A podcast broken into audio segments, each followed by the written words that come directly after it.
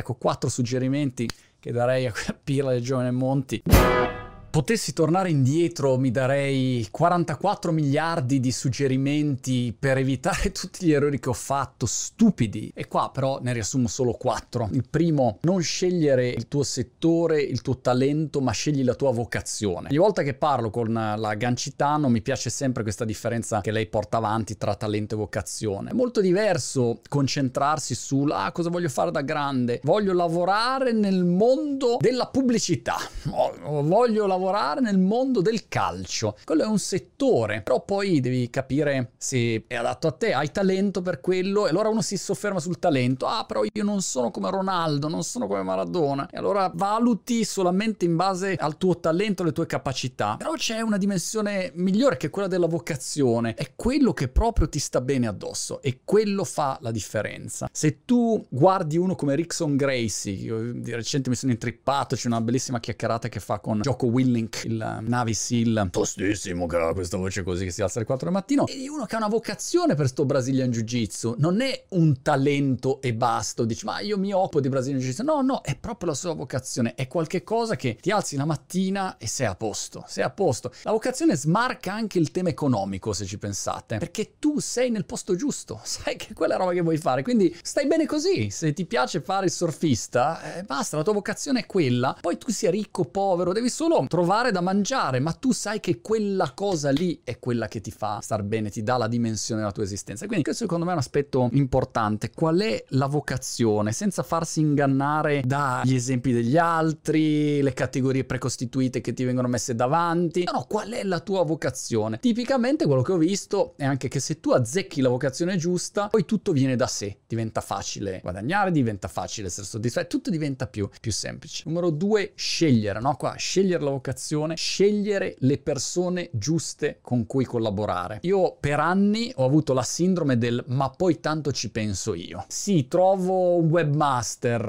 eh, che magari non è bravissimo, ma tanto poi ci penso io. trovo l'agenzia di comunicazione, ma poi ci penso io.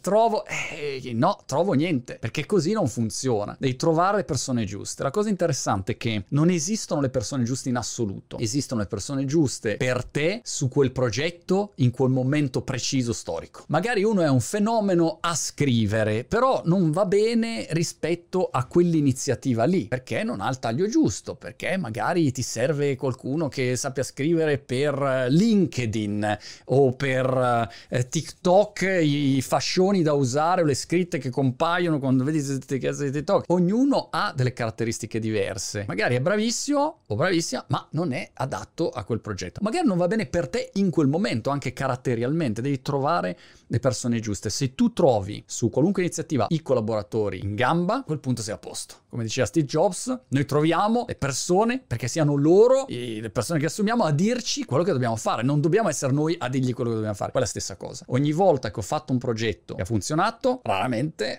è perché avevo trovato le persone giuste, che trovavano loro la soluzione ai problemi. Non io. Io non so trovare la soluzione ai problemi nella maggior parte dei casi. Trovare le persone giuste. Numero 3, scegliere la persona giusta con cui vivere. È incredibile come uno sottovaluti questo aspetto, ma la persona con cui decidi di vivere, che tu sia binary, non binary, che, che abbia uno o più compagno, compagni, compagne, quello che preferisci tu, nel momento in cui decidi di vivere insieme a una persona, facendoci dei figli o meno, questo ha un impatto per tutta la tua vita, anche se magari stai sposato, vivi insieme per un anno, di lì hai un impatto che va avanti tutta la vita, impatto economico, impatto di problemi, di menate, di rapporti, di relazione, hai mille casini anni. Scegliere la persona giusta è una chiave fondamentale. A volte invece la scelta è così.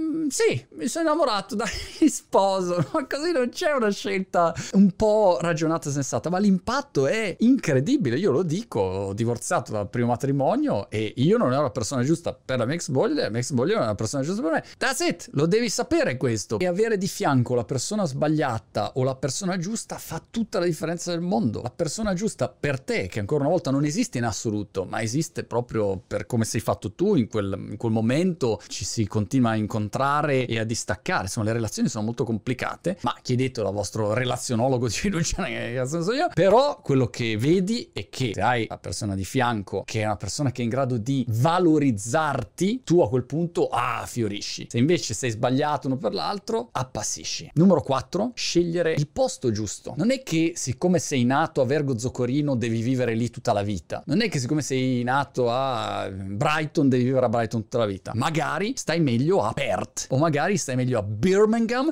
o magari stai meglio a Isernia. Ognuno di noi ha un posto che valorizza di più le sue caratteristiche, il suo carattere. Non esiste il posto giusto in assoluto. Io ho vissuto a Roma, ho vissuto a Milano, ho vissuto a Brighton, ho girato mezzo mondo e alcuni posti mi hanno dato i brividi. E magari ho amici che vivono eh, in Italia in alcuni posti dove io non vivrei mai e per loro va benissimo e stanno alla grande. E altre persone che magari vengono qui a Brighton dove io vivo alla grande e dicono ma io non ci vivrei mai qui con i gabbiani che ti attaccano sul lungomare e fish and chips. No, zero. Ognuno deve scegliere il posto. Però l'impatto che ha la geografia su quello che è il nostro carattere e le nostre attività è enorme e viene ampiamente sottovalutato perché è un impatto visivo, gli odori, le persone, le parole, i suoni, il martellamento continuo, la cultura, la bolla in cui vivi in quel paese è qualcosa che ti condiziona profondamente, molto di più di quello che vogliamo raccontarci. Ecco, quattro suggerimenti